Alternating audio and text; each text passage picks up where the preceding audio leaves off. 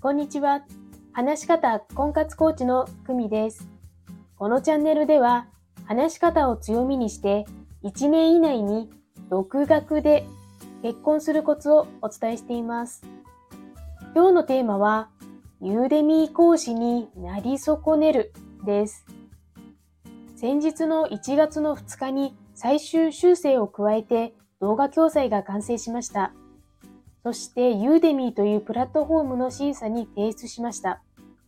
その間、動画教材の告知の準備をしていました。審査は2日以内のため、1月4日に結果が来ました。フィードバックが2点。トピックポリシーに反する。結婚するためのアドバイスは認められない。コース画像に文字の記載が NG。一瞬どういうことか理解できませんでした。今はわかります。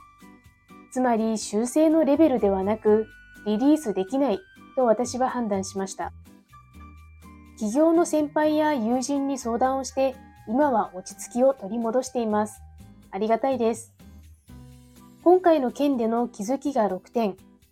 1、事前に細かく規約を読んでいたはずなのに、取り扱うテーマについては見逃していた。しかし見ていたとしても記載がわかりづらく、事前には理解できなかっただろうと今は思う。2、想定外、プラン B について考えていなかった。